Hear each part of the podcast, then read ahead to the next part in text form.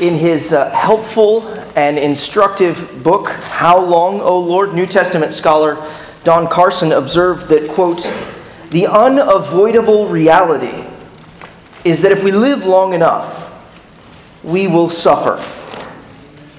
Don Carson was and, and is an appropriate person to write those words, for he has personally known suffering in his life.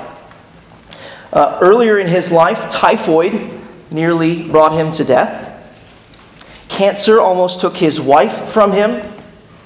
Surprisingly, he said that the most painful trials that he has ever endured were betrayals by Christian friends. One of the more kind of unsettling realities of Carson's suffering is that they are not abnormal, but normal. Probably, even at the mere mention of the word suffering, memories flood into our minds. We remember instances in which we have suffered, or past occasions where we have known the suffering of, of loved ones and friends. We can probably even think back on the, the news headlines from this past week and recall stories of suffering. Suffering is all around us, and sometimes it has made its way into our lives. This morning, from God's Word, we're going to think about the subject of suffering. Whether you have yet to face suffering, or are in the midst of suffering, or have come through a prolonged period of suffering.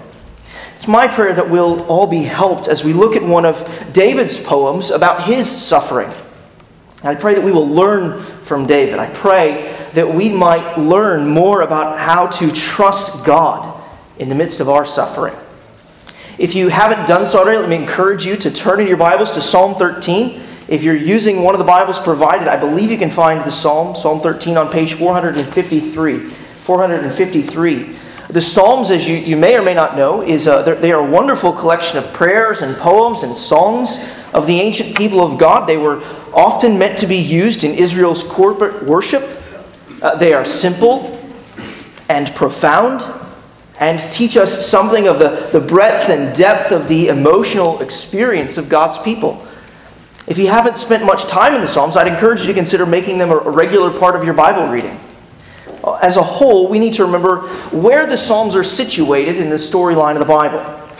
They are in the Old Testament and the portion of the Bible that's really heightening our expectations that God will send a Redeemer to fully and finally save his people previous to the Psalms, the, the, the, Bible communicates to us the fact that God, He has created the world and humankind. Shortly after that, we, we learn that man has sinned and separated himself from God by listening to the lies of the serpent, Satan. Man has chosen the, the serpent's side and therefore chosen separation from God, and man is destined for destruction unless God intervenes. And immediately after man sinned, God promised to intervene. He promised to intervene by sending a redeemer, a king, we learn, who would save his people, rescue them from their sins, who would bring about reconciliation and the, the restoration of fellowship between God and man. And the Psalms are situated in the storyline where the anticipation of full and final redemption is building through promises and types and shadows. And this comes out in the poetic prayer of Psalm 13. When we meet really each new king, because David's a king in Israel, when we meet each, meet each new king uh, in Israel's history, we're, we're kind of meant to ask a question is, is this the king who's promised? Is this the king who will save us from sin and death? And of course, we know that, that none of the kings of Israel in the Old Testament are the final Savior uh, that God promised to send. That king is Jesus. And yet, all of the kings in ancient Israel teach us what Jesus will be like or what he won't be like. Uh, the kings of Israel teach us what the King of Kings will be like, what he will endure, and what he will accomplish, what he will overcome. And one of the things that Psalm 13 teaches us is that, like King David, King Jesus will suffer. In Psalm 13, we are invited into the heart of King David. This is a psalm of lament. And so we hear David complain about his suffering.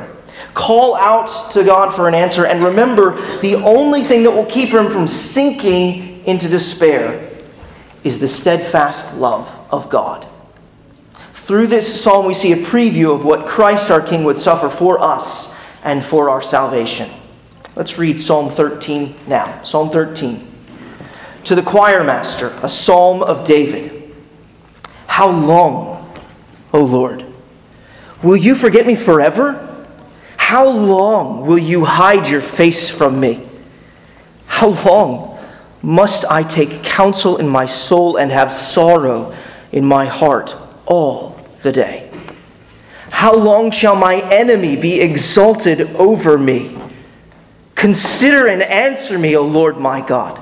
Light up my eyes, lest I sleep the sleep of death, lest my enemies say, I have prevailed over him lest my foes rejoice because I am shaken. But I have trusted in your steadfast love. My heart shall rejoice in your salvation. I will sing to the Lord because he has dealt bountifully with me. I believe it was Derek Kidner who uh, once said that Psalms often move from trouble to trust.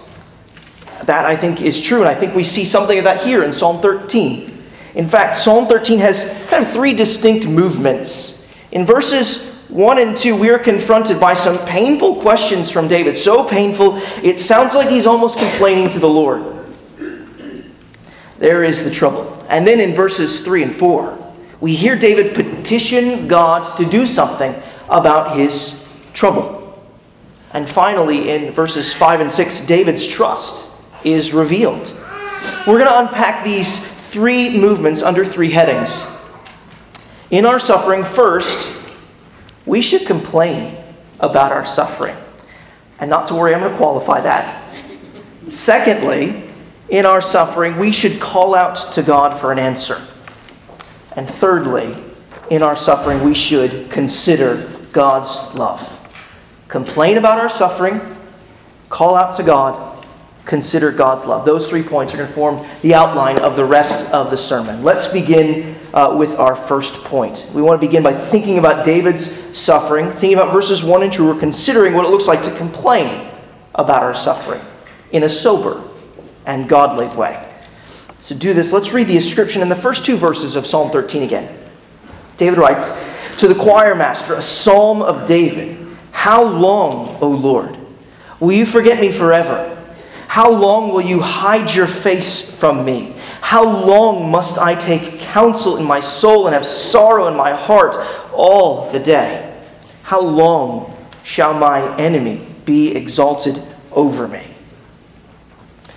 You know, these verses are not very difficult to understand, are they? Uh, they're comprised of a series of questions through which we can immediately perceive that David is suffering. Now, we don't quite know what painful circumstances these uh, is that's going on in David's life that caused him to write this. Nonetheless, what's described in this psalm could have been, been endured by David on, on multiple occasions in his life. In fact, the, the lack of specificity in this psalm, in a strange way, adds to the utility of it. Anyone who is suffering can pick up this psalm and, and pray it back to God. Uh, but there's something that's worth noting even before David's first question, and that's the description of Psalm 13 itself. This, this poetic prayer was handed over, did you notice this? To the choir master. This psalm could be sung with full weight and emotion by any individual Israelite and the gathered congregation of the covenant community. Even, even in this, I think that David is a model for us. He does not keep his suffering to himself, but he shares his suffering with the covenant community. Have you done that? You should do that. Uh, you should share your suffering with the covenant community that God has placed you in. Christian, you should share your suffering with the church family that God has placed you in. And you should also express your suffering to God. That's where David begins. David begins his lament, that's a poetic complaint, his lament, with a phrase that he's going to repeat four times in the first two verses How long? David's experience is not brief, it seems to drag on and on. And suffering, as we know, in and of itself is difficult, but the thought of it carrying on for any length of time is tiring.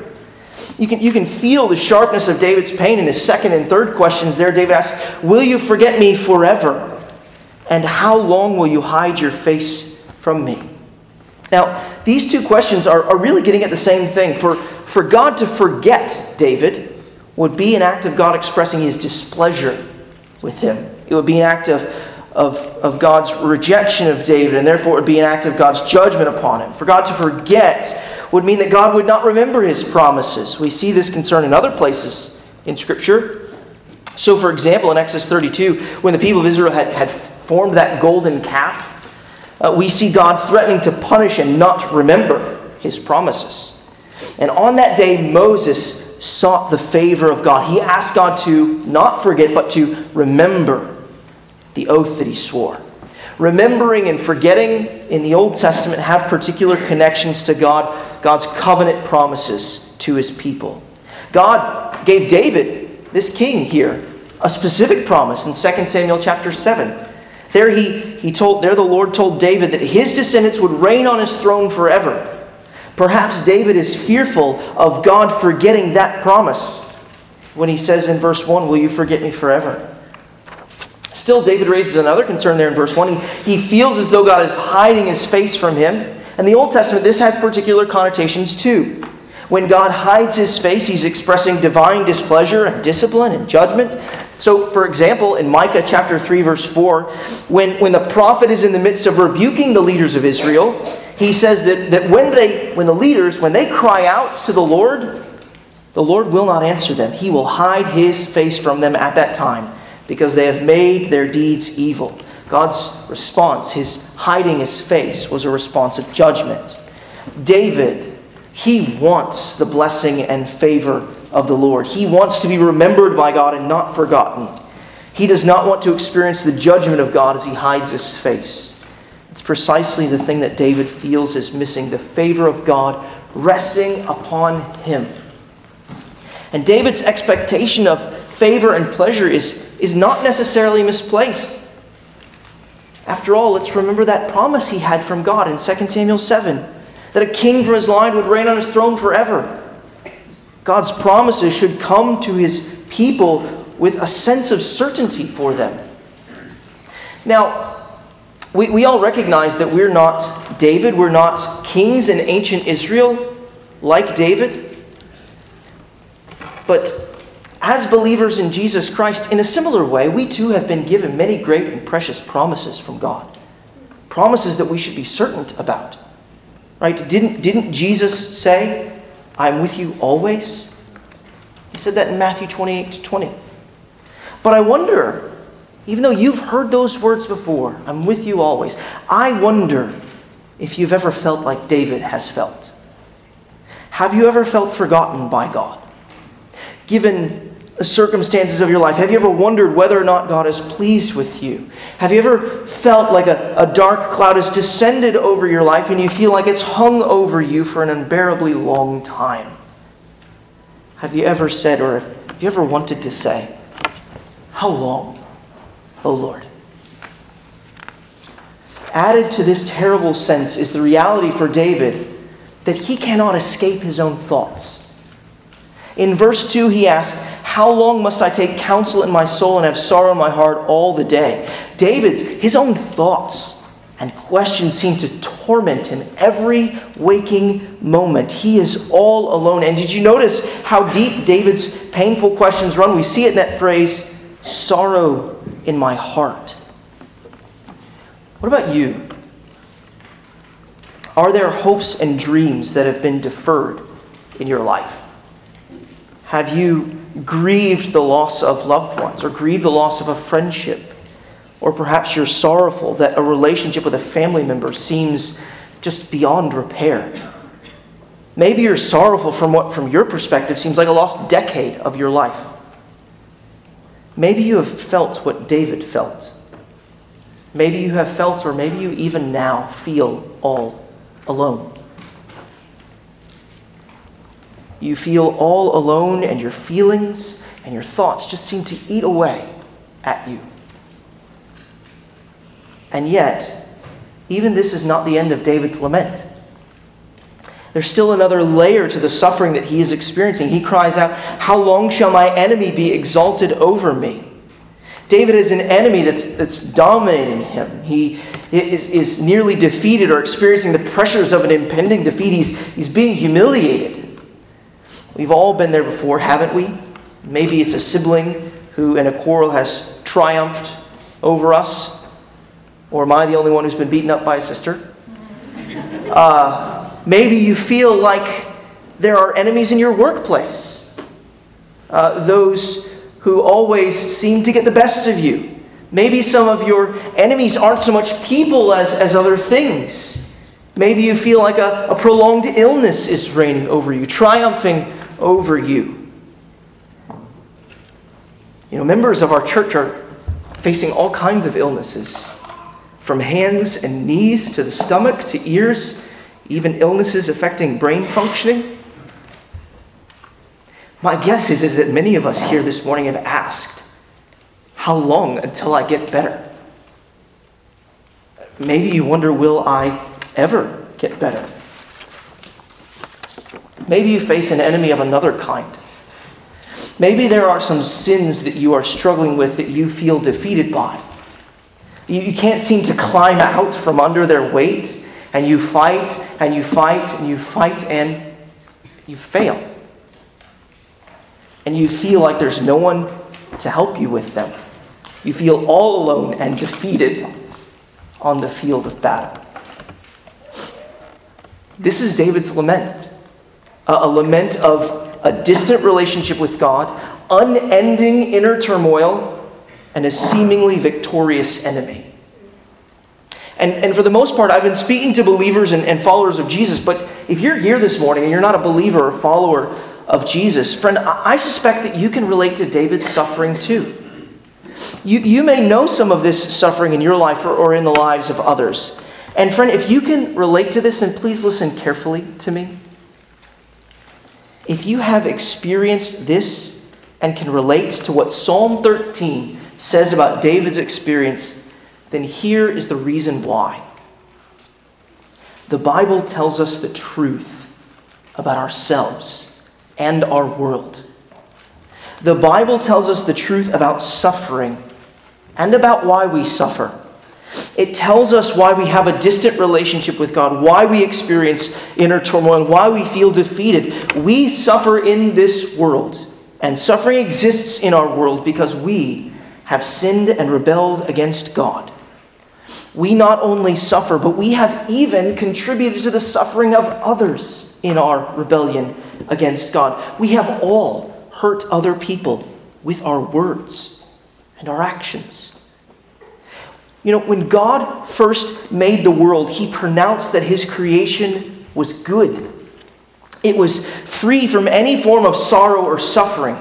God even made man in his very likeness. The first man and the first woman, Adam and Eve, they were created to rule over all that God had made. God gave Adam a command there was a tree from which he should not eat. And God said, You may not eat from this tree. But sadly, not long after God gave Adam life and breath, he went to that tree and he ate of the fruit, rebelling against God's good command, sinning. He was rebelling against God's gracious rule. And because Adam endeavored to really usurp God's throne, curse and condemnation for man's sin entered our world. God, you see, he could not let Adam's sin go unpunished. God is holy and just and good. And so he had to punish sin. And Adam's sin brought sorrow and suffering into our world. The world that we live in has been marred by Adam's fall. And if we are honest with ourselves, we can see this truth in our own hearts thoughts of murder and envy and lust and anger and greed, they all tell us that we are sons and daughters of Adam and Eve. That we would have done what Adam did if we were at the tree. David experienced suffering. And we experience suffering because of sin. We experience suffering as a consequence of the general curse that the created order is under because of sin, or because of a consequence of our own sin, or because of the sin of others. So, what do we do with our suffering? Let's think especially about what to do with our suffering when we face it, not because of the consequence of our sin. So, so David here in Psalm 13 appears to be innocent. Now, now, we know that he's a sinner. We discover that in other places in the Bible, even other Psalms. We know that David is a sinner, but here David is not confessing sin. He does not appear to be suffering because of what he has done. Rather, others are oppressing him. And so, what does he do? He complains about it. That's what a lament is it's a, it's a complaint. Now, he doesn't complain in a sinful way. You, you notice here, nowhere does he charge God with wrongdoing. Nowhere does he say, My suffering is not good, so God, you are not good. No, David does not say that. He doesn't call into question God's goodness or benevolence or love. Nowhere does David question God's power or his sovereignty. Instead, he complains about his suffering in the sense that he expresses the pain of his suffering and asks, How long must this go on? And I wonder if you've noticed that in asking this question, David recognizes that God is in control in the midst of his suffering. David recognizes God's control and his pain. You know, Christians are not Stoics. We do not lie and say that everything is okay when everything is not okay. If you've given that answer before, if you've said that everything's okay when everything is not okay, brother or sister, don't give that answer the next time. Tell the truth and share your suffering. David expressed his suffering, and now we have the benefit, the privilege of learning from it. It may surprise you, but the Lord might be pleased to bring good to others through your suffering. Listen to what the apostle Paul says in 2 Corinthians chapter 1 verses 3 and 4. Paul writes, "Blessed be the God and Father of our Lord Jesus Christ, the Father of mercies and the God of all comfort, who comforts us in all our affliction." So that, purpose clause, so that God comforts us in our affliction, so that we may be able to comfort those who are in any affliction with the comfort with which we ourselves are comforted by God. You hear what Paul is saying there? Sometimes God is pleased to use our past experience of suffering to help comfort others in the midst of their suffering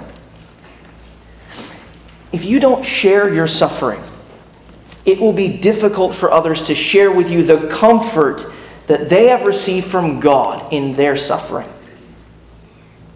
Recognize this too about your present suffering. God may be bringing you through this trial so that you can help someone else down the road.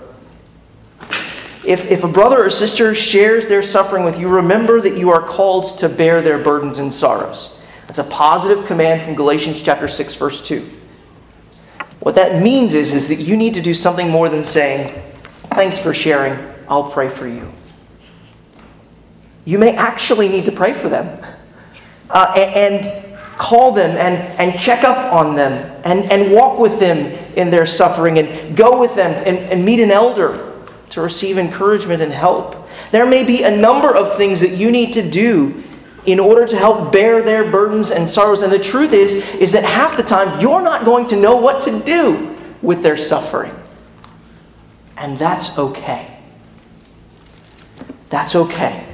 The Lord will help you. All that He calls us to do, He will give us the grace to do. Pray, search the Scriptures for guidance, and ask Him for wisdom.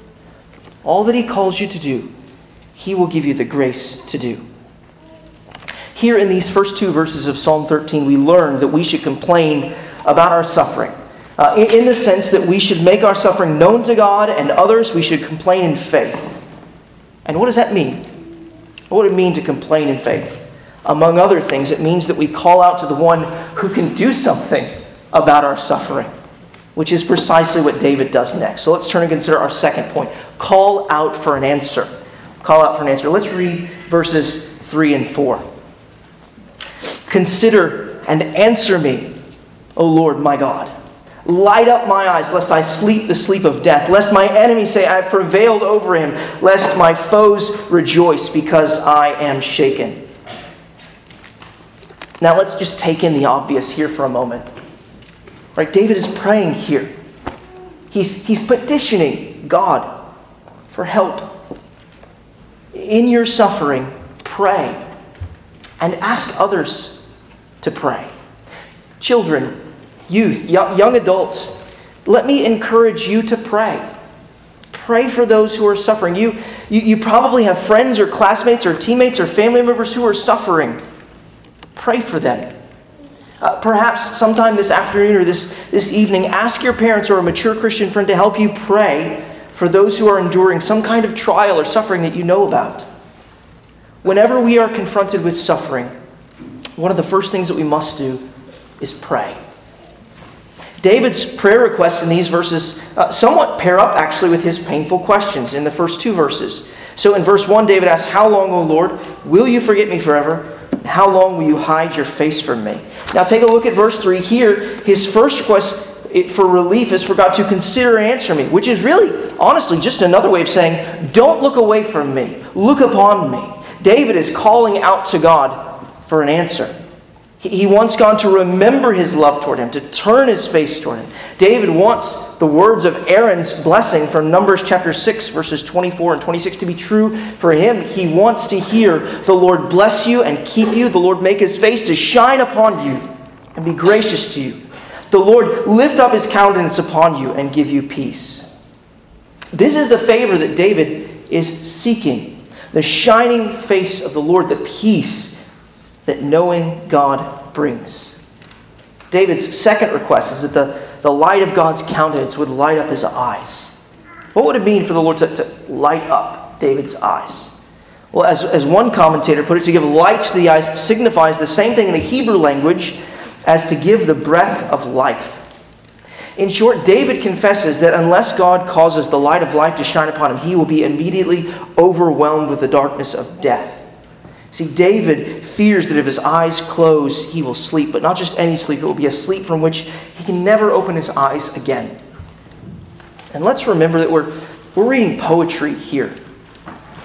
David is using the most extreme words and circumstances he can find to express his extreme suffering. This is how heavy it is for him. David is, is feeling the weariness of wrestling endlessly within his heart. David is requesting nothing less than, than life restored, breathed into him again. Have you ever been so weary that you feel you're just near to death? You know, sometimes depression can feel this way a kind of, of heaviness on the mind and the eyes and the body and the soul. David's prayer, his petition, his emphatic crying out to the Lord is so appropriate in a time like that. If you've struggled with depression or discouragement, that you know just how important it is to pray, Lord, give me life. Give light to my eyes. And, and with this request for God to give light to his eyes, David presents two arguments for why God should regard him and give him new life. Look at the last part of verse 3 again. Lest I sleep the sleep of death. Two, lest my enemies say, I have prevailed over him. Three, lest my foes rejoice because I am shaken. The first argument for why God should act is connected to David's own death, and the second argument is, uh, is, is that David uh, should, should David suffer defeat, his enemies will rejoice over him.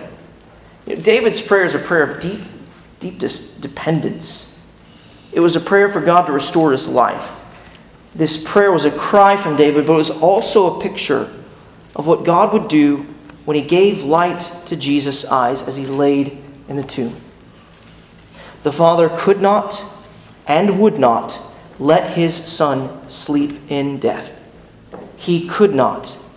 In the words of Psalm 16:10 and Acts chapter 2 verse 27, let the body of his son see corruption and decay. He would not let the enemies of sin and death triumph over Jesus. Jesus got up from the dead because God looked on him. He turned his face toward him, and the dawn of his countenance gave light to his eyes.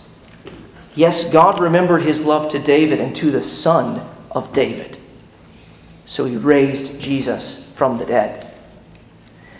Our eyes can be enlightened too. Our eyes can be enlightened to see our sin and our Savior. Jesus has defeated our enemies, the enemies of sin and death, in his resurrection. And we have the promise of new life. Listen to what Peter says in 1 Peter chapter 1 verse 3. Blessed be the God and Father of our Lord Jesus Christ according to his mercy he has caused us to be born again to a living hope through the resurrection of Jesus Christ from the dead. Through the resurrection of Jesus Christ we have new life. And it is a new life in which our enemies have been defeated. So Paul writes in Colossians chapter 2 verses 13 through 15, and you who were dead in your trespasses and the uncircumcision of your flesh, God made alive together with him, having forgiven us of all of our trespasses by canceling the record of debt that stood against us with its legal demands. He set them aside, nailing it to the cross. He disarmed the rulers and authorities and put them to open shame by triumphing over them in Him. See, brothers and sisters, all that stands and points its finger at you and condemns you has been defeated. Jesus made a public spectacle of them, of our enemies. The power of sin and death no longer have sway over us. Yes, we, we battle sin, but it is no longer our master.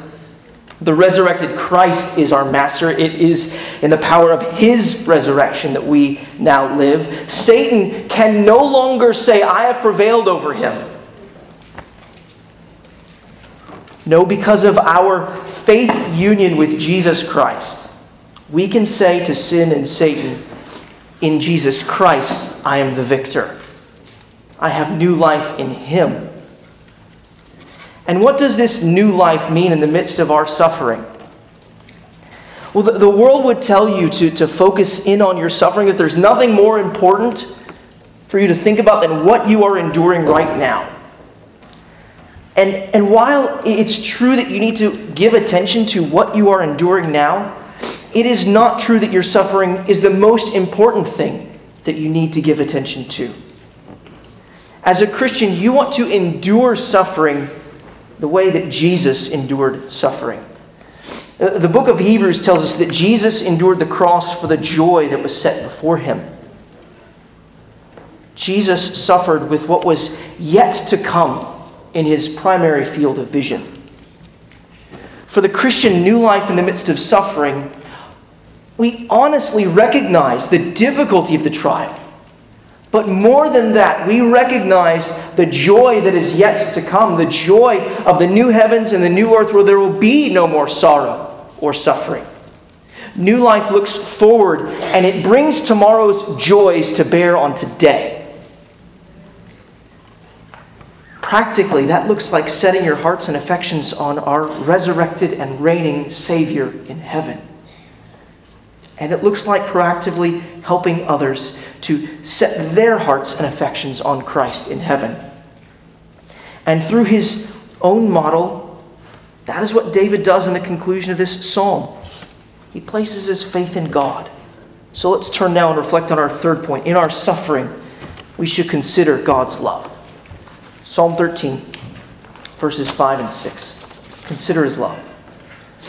David writes, verse 5 but I have trusted in your steadfast love. My heart shall rejoice in your salvation. I will sing to the Lord because he has dealt bountifully with me. Some, some commentators have suggested that there's a sudden shift in the tone of the psalm when moving from verse 4 to verse 5. And to say that there is a shift is kind of a bit of an understatement. Uh, that phrase, but I, is, is really actually very emphatic. It's a bold declaration. Still, I, I don't think that we should be too surprised by this shift, for as the great Virginia Baptist theologian J.L. Dagg once wrote, if prayer will not bring God to the soul, it will bring the soul to God. If this psalm is nothing else, it's a prayer of bringing the soul to God. And one of the pathways to peace for the people of God is through prayer. After all, in prayer, our hearts are rightly oriented because we recognize that we are powerless and that God is infinitely powerful. So these words, I have trusted, are not surprising. In fact, they carry with them the idea that this is something David has done, is doing, and will do. It's a commitment, a choice that David has made, is making, and will continue to make. It's, it's one of the things that we often fail to remember in the midst of our suffering. Often in our suffering, we feel so overwhelmed that we fail to remember that we're actually making choices and commitments along the way. What David is teaching us here in Psalm 13 is that we have a choice in our suffering. We will either choose to trust in God in the midst of our trouble, or we will not. Notice that David trusts in God's steadfast love. Just like linger over those words. His steadfast love. There's, there's life and hope in those words. God's undeserved favor appears in those words, the, the light of the hidden face of God shining through those words. It has not failed to shine. God has remained steadfast, unmoved, and unchanging in his love for David. God's love is relentlessly persistent. Dear Christian, do you know how God has expressed his steadfast and unfailing love toward you? God's love is as sure as his own character. Isn't it a great comfort that the love of God is tied up with his unfailing character? His love is so unlike our own, isn't it? Our, our love is often fickle, but his love is constant and full and deep. His love can never fail because he can never fail. God's love is a love that you can trust in. It is a love that you can lean on and depend upon. In fact, the purpose of God's love is for you to rest your very life upon Him and His love. Friend, if you're, if you're here today, you're not a Christian, you're not a believer, a follower of the Lord Jesus Christ, uh, then we want you to know that God the Father sent His Son, Jesus Christ, to make His steadfast love personally known. And here's how he did it God, he sent his one and only, most beloved Son, Jesus Christ, to endure the sufferings pictured and portrayed in this psalm. You see, this psalm was not only David's lament, this psalm was also the lament of Jesus Christ. David's language seems to transcend his experience in some ways. It's anticipating something greater. Were, were David's experiences described in the psalm real? Absolutely. They were absolutely real. David was experiencing a temporal trial from which he deeply desired to be delivered, but the psalm is left open. Did you notice that? David doesn't tell us that he has been delivered, but rather he is trusting in God's steadfast love to deliver him. He is trusting in God to save him. David, you see, was not ultimately forsaken by God. And the proof that David was not forsaken is Jesus Christ himself. God promised David that an heir would reign on his throne. If God had forsaken David, he would have forsaken that promise of an heir.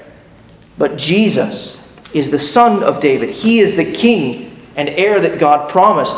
What's more, in Luke chapter 24, verse 44, Jesus tells us that the Psalms were about him.